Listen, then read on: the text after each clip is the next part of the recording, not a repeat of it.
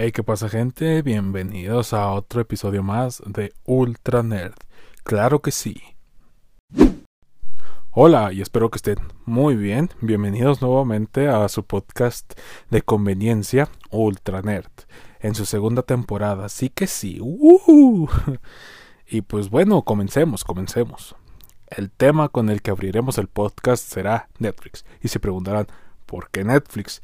Pues bueno, desde hace meses se venía rumoreando que Netflix incluiría anuncios en pues, su plataforma para ofrecer su contenido. Y sí, ya en los últimos días se ha visto o se ha confirmado esto, pero vendrá de forma de suscripción. Ok, te explico las características de esta suscripción. Pues bueno, solamente lo podrás ver en una pantalla, ya sea tu teléfono, tu pantalla, tu TV, tu consola, si es que lo utilizas para ver Netflix, este, tu laptop, tu tablet, etcétera. Eh, pues bueno, los anuncios estarán antes de cada serie o contenido que reproduzcas, durante la serie y por cada hora que hayas visto el contenido de Netflix, te saldrán 4 minutos de anuncio. ¿Ok? Y esto va a depender de tus gustos en series, en lo que tengas agregado a tu lista y pues en eso, en la información que tenga Netflix sobre ti. No se podrá descargar el contenido de en esta suscripción, obviamente no podrás verlo sin internet. También la calidad máxima en la que se podrá reproducir, pues bueno, serán 720p, que traducido es HD que traducido es la calidad muy baja para lo que hoy en día se está streameando en las demás plataformas de streaming. Y pues obviamente el punto débil es que no tendrás todo el catálogo. Te van a limitar el contenido y esperemos y mantengan las series más famosas de Netflix en esta suscripción porque si no pues obviamente nadie lo va a contratar.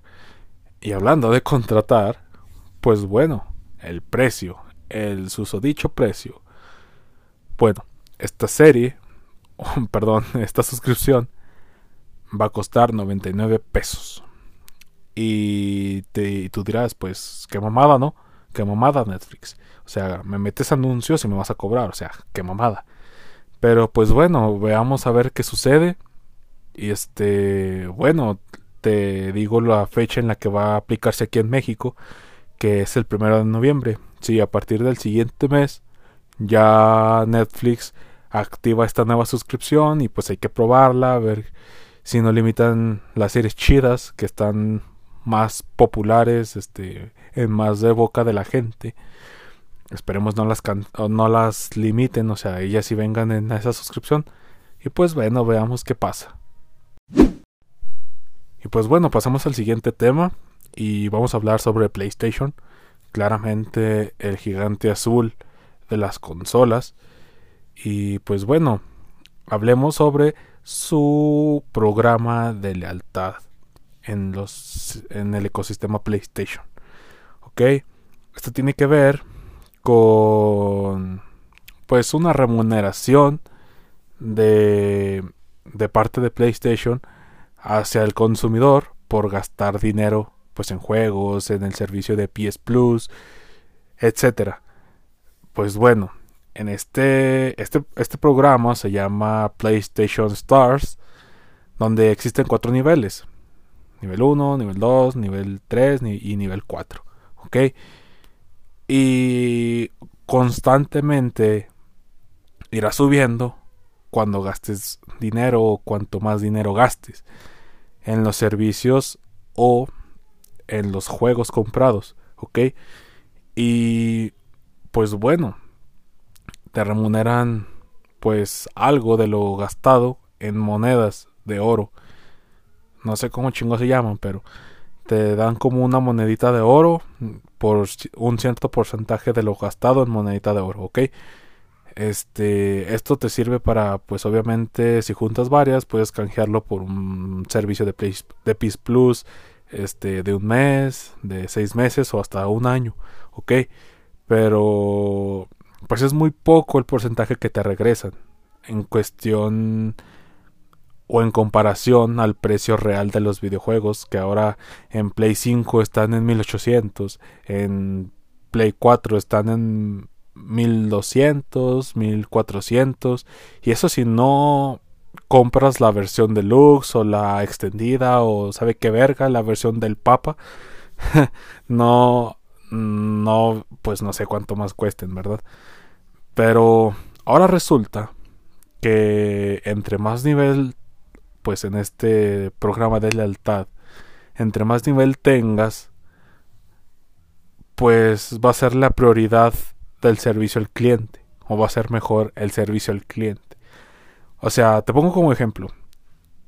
Yo me gasto, ponle 5 mil pesos en varios juegos, en el servicio de PS Plus.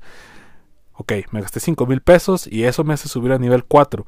Eso de estar en nivel 4 me prioriza el servicio al cliente, que pues no sé, me falla... No sé, me hicieron recargo en la tarjeta con lo que compré. Ok, me dan prioridad y me atienden rápido. Y no me van a, me van a atender a mí más rápido que al nivel 3, al nivel 2 y al nivel 1. Oh, imagínate el nivel 1. Pinches tres semanas para que te respondan. O sea, eso, eso es una reverenda mamada. Que entre más gastes, mejor va a ser el servicio al cliente. O sea, no mames, Play. O sea, no chingues. Ya por comprar tu consola ya debes de priorizar el servicio al cliente a quien sea. Por comprar tu ecosistema tienes que garantizarle el servicio al cliente de calidad, no por cuánto gaste. Y pues por ejemplo dicen, oh, es que es para mejorar la experiencia y resolver los problemas del consumidor. Pito. Yo te compro un Play quiero la misma atención que el güey que gastó 5 mil pesos en juegos y en PS Plus. No me importa, los dos somos tus consumidores. O sea, qué reverenda, ¿no? O sea, qué ilógico. En eso está metido Play ahorita. No sabe qué chingos hacer con la compra de. con el proceso de compra de. de Activision por Microsoft. No sabe qué chingos hacer. En vez de que se ponga a hacer mamadas y denunciarlos por cosas tontas, mejor que se ponga a trabajar, que se ponga a sacar sagas de juegos como Call of Duty, pero en Play. O no sé, a ver qué chingos se sacan. Pero que se pongan a jalar. O sea, que no mamen. Esa programa de, de lealtad es una reverenda mamada. Y pues bueno, dirán, ¿este podcast va de, de malas noticias o de enojos? Pues a lo mejor y sí, porque pues eso es lo que ha salido. El siguiente tema pues también es algo pues malo. Pues sí, sería algo malo para los creadores de contenido, los streamers en Twitch. Y sí, a huevo, vamos a hablar de Twitch. Pues bueno, últimamente en estos días se ha hablado de que Twitch implementará una nueva política, como quien dice, este para el reparto de ingresos de lo que haga, lo que genere un streamer, un streamer, perdón, en su stream, este, con donaciones, con suscripciones, con donación de bits, etcétera.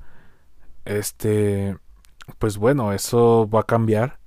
Este, dicen que para a partir de junio del 2023 implementarán este pedo de que el 70-30, o sea, 70% se lleva el creador, el streamer, y 30% se lleva Twitch. Dicen que no es sostenible así ese sistema de negocio. Pues bueno, han dicho que ahora va... Ahora les explico.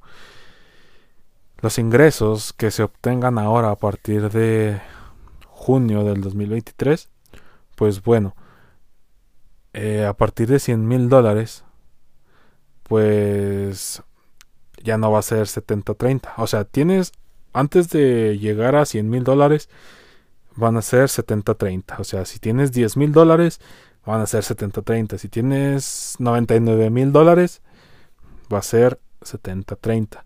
Ya a partir de los 100 mil dólares, ya la proporción o la... O sí, pues sí, el reparto de lo de los de lo económico va a ser 50-50, 50 el streamer, 50 Twitch.